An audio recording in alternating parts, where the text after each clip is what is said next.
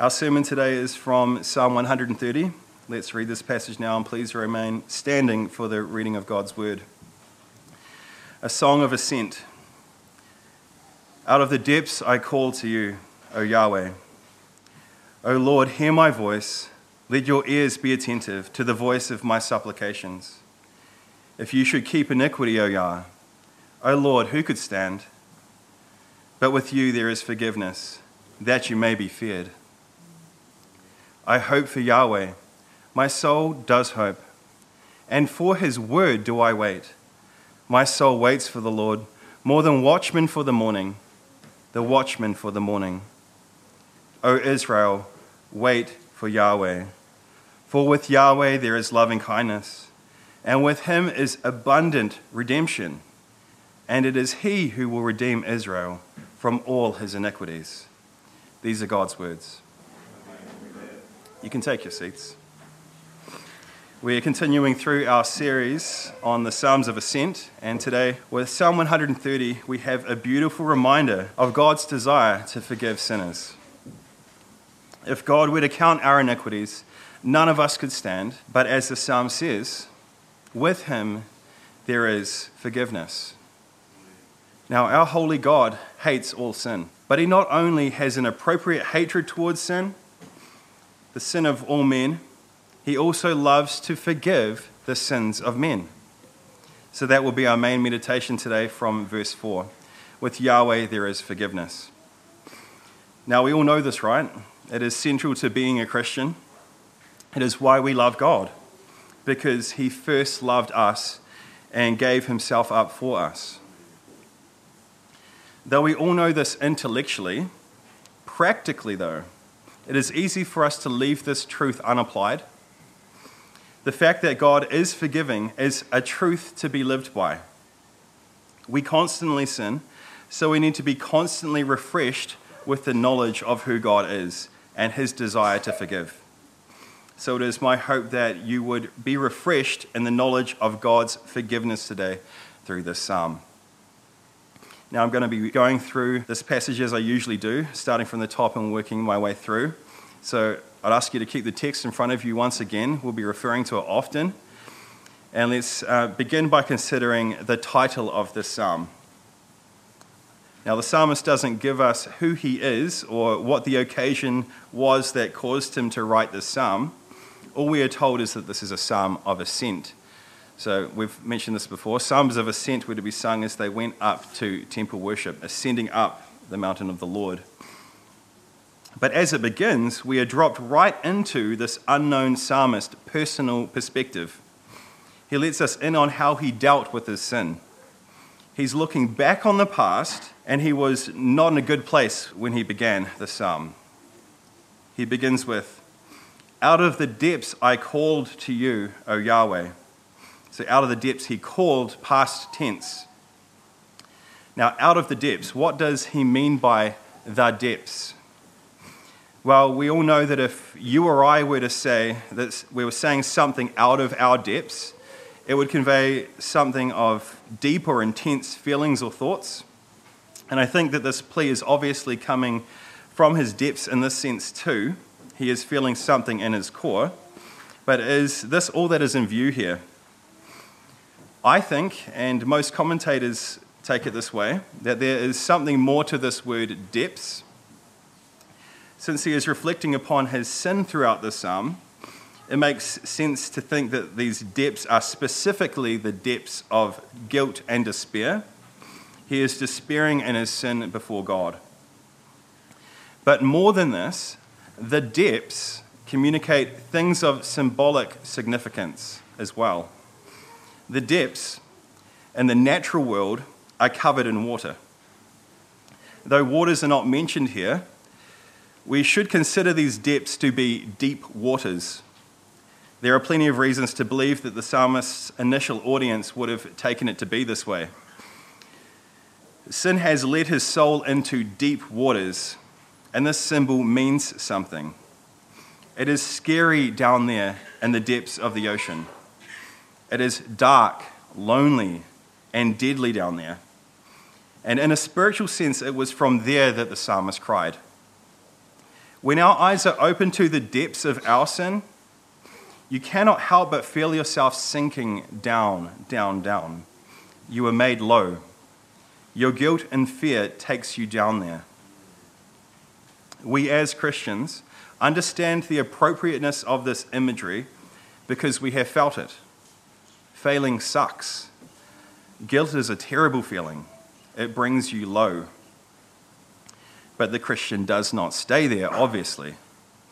They must not. It is from there that we cry out to Yahweh, and He pulls us out of those depths. It is a horrible thing to be in those depths, but once we are pulled out, we can see that it was necessary for us to pass through those depths. It is necessary for us to sense the weight of our sin so that we might desire the one who can save us. 2 Corinthians 7:10 says, "Godly grief produces repentance that leads to salvation without regret, whereas worldly grief produces death." So godly guilt leads to repentance. So in order to be saved, we had to be taken low in our guilt before we could be raised to freedom from the depths. Think about how common this theme is throughout Scripture the people of God being taken through the depths to their salvation, to their freedom. God's plan of salvation frequently involves drawing people out of literal deep waters. You all know when God redeemed Israel, he took them down into the depths of the Red Sea and led them to their freedom up on the other side. That was with Moses at the lead, and he did this again at the River Jordan with Joshua at the lead. These were not incidental parts of the Old Testament narrative, as though it was merely a bummer that Israel was halted by pesky bodies of water on their way to the Promised Land. God wasn't forced into performing water miracles merely because of geography. He wanted to perform water miracles for the people of God because they preach, because they preach of deeper spiritual realities. Think about it. When the descendants of Abraham were enslaved in Egypt, they cried out to God in their slavery and the depths of their despair. They were drowning under the, uh, the oppression of their enemies. And when their cry came up to God, He saved them by taking them through natural watery depths, symbolizing deeper realities of their upward redemption. And of course, Jonah was taken by God to the literal watery depths of the ocean he was rebellious until God had confronted him down there in a fishy submarine. Consider Jonah's terrifying description of his experience of the depths. The waters closed in over me to take my life. The deep surrounded me. Weeds were wrapped around my head. At the roots of the mountains, I went down to the land whose bars closed upon me forever. So the, these bars, it's like a, a watery prison. This terrible experience was necessary for Jonah. This is what he needed to kickstart his crying out to God. He needed to be taught the fear of God with the depths. There is no place more terrifying than the depths of the ocean. Did you notice how Jonah described those trenches that are sometimes kilometers below the, the surface of the earth? He called them the roots of the mountains. Men were not made to live down there at the roots of the mountains. Under normal circumstances, Jonah would have been comprehensively dead in the depths. In the depths, it is death in every direction. For the life of me, I cannot understand those millionaires that were crushed in the submarine recently. I'm sure you've all heard about the five people who died on their way to the Titanic, the wreck of the Titanic. I get the adventure and I get the novelty of it, but even so, I don't understand how a person could willingly climb into that claustrophobic little piece of metal knowing full well how deep it was about to descend to. You know beforehand the immense pressure of all that water that would squeeze down on that ship. You know that you're bringing a limited amount of air down with you. You know that it's a major journey back up to the fresh air. You have to put so much faith in that piece of human engineering that could hardly have been tested at the extremes to which it was going. There are so many unknowns. And what if you needed immediate help down there? No one can help you once you are down there. What if your comms go out? No one is going to hear you. You could scream at the top of your lungs, and even the fish wouldn't flinch. Now, I don't say this to disrespect the dead, obviously. I am just saying this because that trip that they took was just skin crawling nonsense to me. And that is because God made the depths to be a terrifying place. It shows us that. And that is true without considering the extraordinary carnivorous beasts that are down there. Terrifying alien like beings that lure unsuspecting life forms to their death with an artificial light dangling in front of their face. That is what God filled the depths with terrifying things. That is what the depths are. And that is where the psalmist is crying from. The physical depths help us to understand ourselves spiritually. They give us fitting handles for interpreting guilt and despair the human race has been lured by an artificial light Satan, the prince of the power of the air. And nothing in nature can help us once he has lured us. There is no natural hope of living when we were in the depths of our sin. And this should naturally lead us to fear and despair. Because this imagery describes the experience of guilt and despair so fittingly, it is not only used in our psalm today, but throughout the Psalms. And I'll give you one example. This is David from Psalm 69. He said, Save me, O God, for the waters have come up to my neck. I sink in deep mire where there is no foothold. I have come into deep waters, and the floods sweep over me. Like being trapped in the depths of the ocean, experiencing guilt is one of the worst experiences you can have as a human. In fact, it is far better to be taken right to the bottom of the ocean, to face certain death in the depths without guilt, than to be safe on land and miserable in your sins. If guilt is clinging to you, you can feel so bad that you want to drown in the physical ocean. Guilt has caused many people to jump off bridges. But as we look at the unsaved world around us, this doesn't often appear to be the case, does it? It appears that many do not experience anything of these depths of guilt. There is no fear of God in them. So, why is that? That is because this fear of God is a gift of grace. It is a kindness for God to show men the true weight of their sin. He teaches us to fear him. So, how does he teach us to fear him? He does this through his law. The law leads us to a proper sense of guilt. See how John Gill uh, shows the relationship between the law and guilt in his commentary on this passage. Now, John Gill was um, a 16th century uh, reformer, and he wrote many commentaries. This is what he said quote, out of, the de- uh, out of deep waters, he cries, this is the psalmist, not literally as Jonah, who really was there and from thence cried unto the Lord, but figuratively, meaning that he had been in the depths of sin or brought into a lower state by it, and so to a watery prison, the prison of the law, to be under its sentence of curse and condemnation into a hopeless and helpless condition. End quote. So, one proper use of the law is to convict us of our sin and to re- reveal to us our helpless state, our imprisonment under the law. God uses the law this way.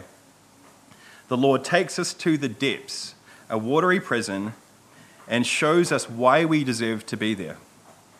Romans 3:19 and 20 say, now we know that whatever the law says, it speaks to those who are in the law, so that every mouth may be shut and all the world may become accountable to God, because by the works of the law no flesh will be justified in his sight.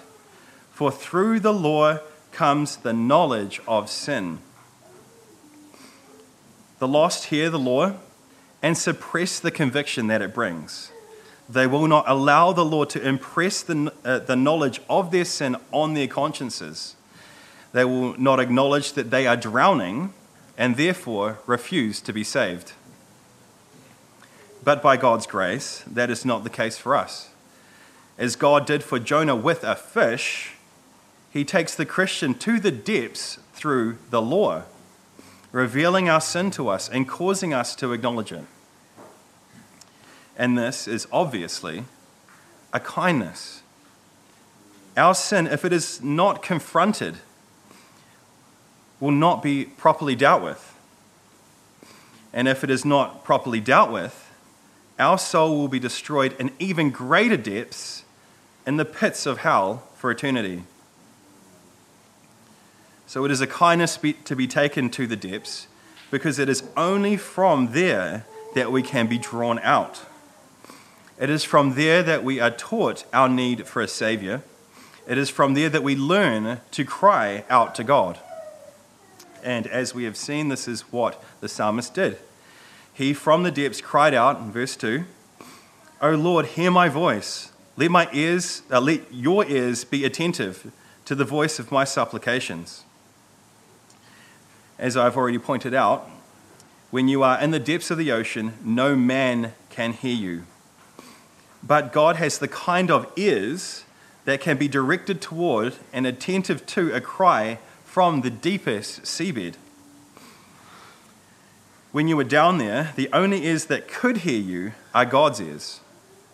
There are no other ears to appeal to. But this lack of options is not a bad thing because the only ears that can hear you will also certainly hear you. He hears you just as clearly down there as if you were on the top of a hill with a megaphone. Now, I want you to recall a scene from the Disney movie Aladdin once again. All you kids would have seen Aladdin, right? Remember when Jafar's henchmen threw Aladdin bound up in chains off the cliff into the watery depths? When he hit the bottom, he desperately tried to get Genie's attention. Genie was his only hope, but he couldn't get his attention. His hands were tied. He was stretching out his neck. He strived. He needed to rub the lamp, but he couldn't. God is not like the genie in that movie. He is never unaware of our need or incapable of hearing, and he never takes his sweet time considering how many wishes we have left when we're lying there drowning at the bottom of the ocean. If God is aware of our need, then why does the psalmist say, Let your ears be attentive to the voice of my supplication? He did this because it is necessary for us to call on God from the depths. This is the expression of a repentant man. Of all the men drowning under the condemnation of the law, the psalmist recognizes his sin and cries out to God I'm here, God. I've got myself into deep water. Please help me. He's calling on God to act, calling on God to be gracious. That is what the prayer of faith does. The Christian knows that God loves to meet the needs of his own, even when they have sinned, because he is a forgiving God. God loves to forgive. So, knowing this, the psalmist directs the forgiving God's attention to his need. He is asking God to send help his way, and without needing to rub a lamp or radioing in for a rescue squad, he grabs his attention. The amazing thing is, if we call for help in our hearts, that is without a word, his attention is drawn. He can save us from watery depths without a bubble leaving our mouths. If you are feeling the weight of your sin where you are sitting right now, you can call out for God's help and He will rescue you right now from where you sit from your sins through Jesus Christ. Praise God. But we are jumping ahead of ourselves a little bit because in the next verse, the psalmist was still in the depths. He explains in verse 3 why he was in the depths. He does this with a confession of sin, and this confession is made in the form of a question. Look at verse 3. If you should keep iniquity, O Yah, O Lord, who could stand? He confesses that every man, woman, and child could not stand before a holy God because everyone commits iniquity. Iniquity is simply sinful, immoral thoughts and deeds. It's another word for sin. If God were to count our sins, none of us could stand. Now, I want you to remember once again that Psalms of Ascent were to be sung by Israel as a congregation as they ascended up to the temple to worship. Since the psalm frames this confession in the form of a question, it draws out the people of God who sing it in a unique way. It forces every singer to supply the answer. Who could stand if God were to count our iniquities? The answer that follows is no one. Israel went up to the house of God as a nation of sinners, every one of them having no natural ability or reason to stand in the house to which they were going. They belonged in the depths, but they were going up. Think about how answering this question on their upward walk to the temple would have shaped the souls of that people, how it would have formed their culture. None of them deserved to be worshipping God, but they were going up to the Temple Mount. Think about how this should shape us today. We don't deserve to be here in this place this morning. How can we so boldly stand in this place, communing with God Himself? Knowing who we are, none of us should be standing. Bowing or groveling makes more sense. You know the iniquity you committed this week. We've confessed that. I know the iniquity I committed and our knowledge of our sin is only shallow. Even with our knowledge of the law, we do not know the half of the depths of our sin. So, what are we doing here standing? Why do we have this favor from God? The psalmist gives us the reason in the next verse, and I'll read it with the verse that precedes it. If you should keep iniquities, O Yah, O Lord, who could stand? But with you there is forgiveness. This but makes all the difference. We couldn't stand, but since God is forgiving, we stand. The forgiveness of God pulls us out of the dark and silent, watery depths of sin and despair, from the roots of the mountains, and puts us up on the top of the mountain of the Lord, where there is feasting and songs of joy and sweet, sweet fellowship. We were drowning, but now we breathe in the sweet mountain air of God's forgiveness. We stand amazed in the presence of Jesus the Nazarene, who took our sins and our sorrows, who made them his very own, all so that we might sing, How marvelous, how wonderful, and so our song shall ever be. If Yahweh should count iniquities, none of us could stand. But he does not count our iniquities. This is one of the central promises of the new covenant. In Hebrews 8, God says to his people, I will be merciful to their iniquities, and I will remember their sins no more. He doesn't count them. Praise God. This being the case, it would be wrong for us to stay bowed, to stay groveling. Of course, the posture of our heart should always be one of humility toward our holy God. We are great sinners, but He drew us out of the watery depths to stand on the sure ground of forgiveness. King David explains this exact thing in Psalm 40. He said, He drew me up from the pit of destruction, out of the miry bog and set my feet on the solid rock, making my steps secure. He put a new song in my mouth, a song of praise to our God. Blessed is the man who makes Yahweh his trust. You have multiplied, O Yahweh, my God, your wondrous deeds and your thoughts toward us. None can compare with you. I will proclaim and tell of them, yet they are more than can be told.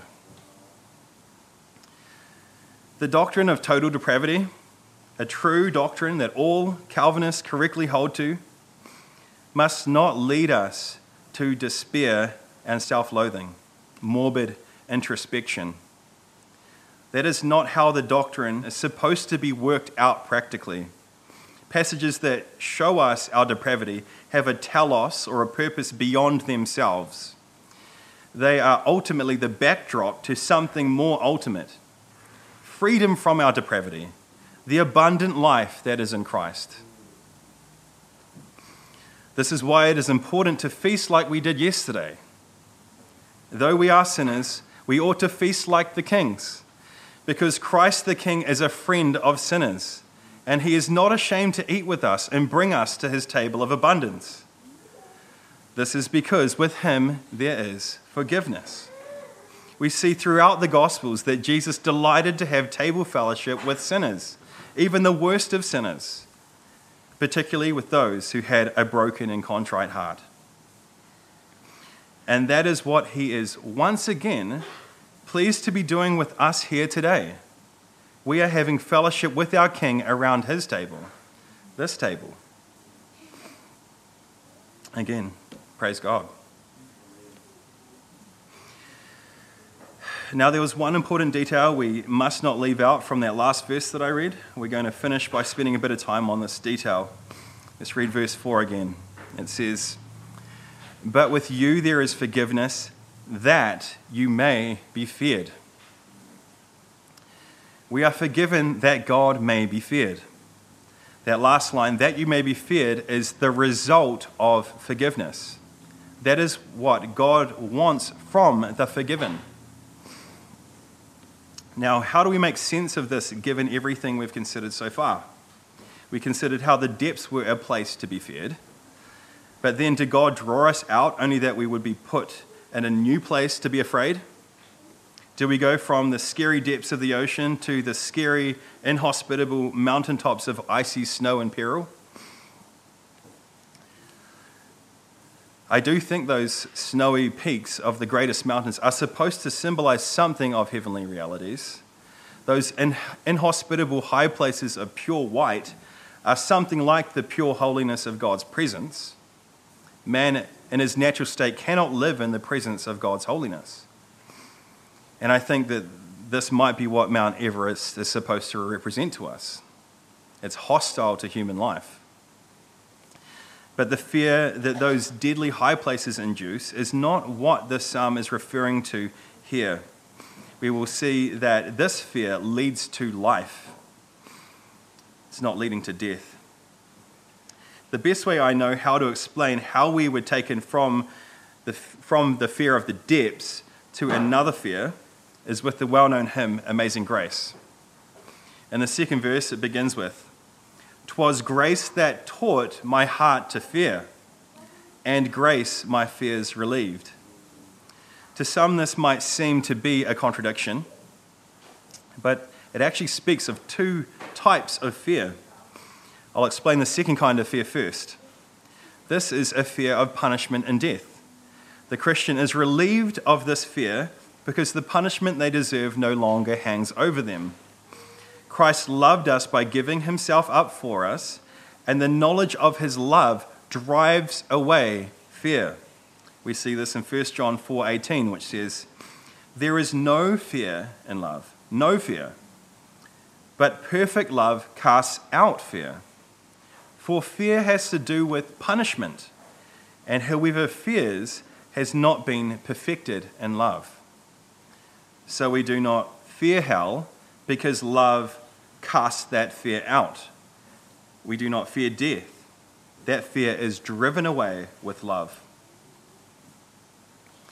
But the first fear of amazing grace, that fear is taught to us by grace in a hymn about grace, we rejoice in the fact that he taught us to fear. It is a fear that leads to joyful submission and obedience. This is a clean kind of fear, one that endures forever and revives the soul. It is the fear of the Lord. We see Solomon pairing the forgiveness of God and the fear of the Lord together, as Amazing Grace does in Proverbs 16 6. It says, By steadfast love and faithfulness, iniquity is atoned for. So this atonement drives away fear. And by the fear of Yahweh, one turns away from evil. This is the fear that is taught to forgiven sinners and teaches us to obey. Redeemed Christians obey because they have been taught to fear God. Our psalm teaches us that this God fearing obedience naturally flows from forgiveness. One leads to the other. A healthy fear of God is one of the ends for which we are forgiven. So, how are we taught the fear of God that leads to obedience? To answer this, let's look at Psalm 19 and notice how this passage equates the fear of the Lord to the Word of God. This passage is in your printout there. I picked up this idea from Doug Wilson at a sermon at some point. I can't remember when it was. But let's read this now Psalm 19, starting at verse 7. The law of Yahweh is perfect, reviving the soul. The testimony of Yahweh is sure, making wise the simple. The precepts of Yahweh are right, rejoicing the heart. The commandments of Yahweh is, uh, the commandment of Yahweh is pure, enlightening the eyes. So there we go, four different accounts of talking about the word of God. And then it says, the fear of Yahweh is clean, enduring forever. Now back to the word of God. The rules of Yahweh are true and righteous altogether. And we carry on. More to be desired are they than gold. That will be including the fear of God. Even much fine gold, sweeter also than honey, and drippings of the honeycomb. Moreover, by them your servant is warned. In keeping them, there is great reward. This connection between the fear of God and God's word shows us how we are taught to fear we are taught to fear through the Word of God. By faith, we heed the warnings found in His law, and we also seek the great reward that the psalm speaks about, offered to those who keep them. So the fear of God follows forgiveness.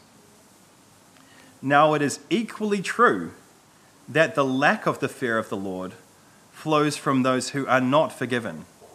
Let me say that again it is equally true that the lack of the fear of God flows from those who are not forgiven. So Psalm 36, 1 to 2 says, Transgression speaks to the wicked deep in his heart. There is no fear of God before his eyes. For he flatters himself in his own eyes that his iniquity cannot be found out and hated.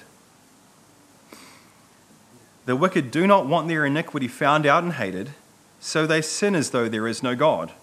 There is no fear of God before their eyes because they don't want forgiveness. They don't want their sins found out and hated. They flatter themselves by thinking they can stand with their sin before the all seeing God. But they will be brought low in time. The last verse of the same psalm says, There the evildoers lie fallen, they are thrust down unable to rise.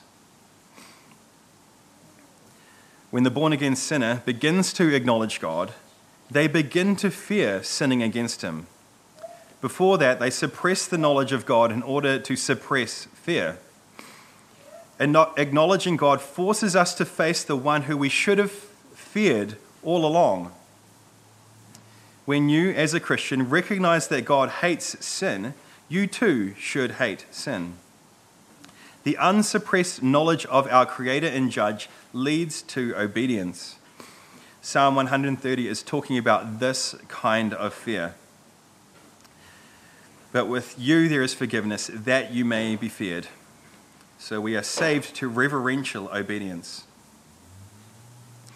But again, this fear does not lead the Christian to a cowering existence. This fear leads us on to life abundant and restful a restful kind of satisfaction.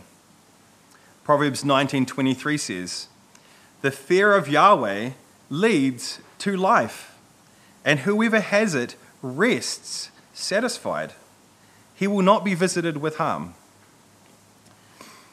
And again, Proverbs 14:27, the fear of Yahweh is a fountain of life, that one may turn away from the snares of death.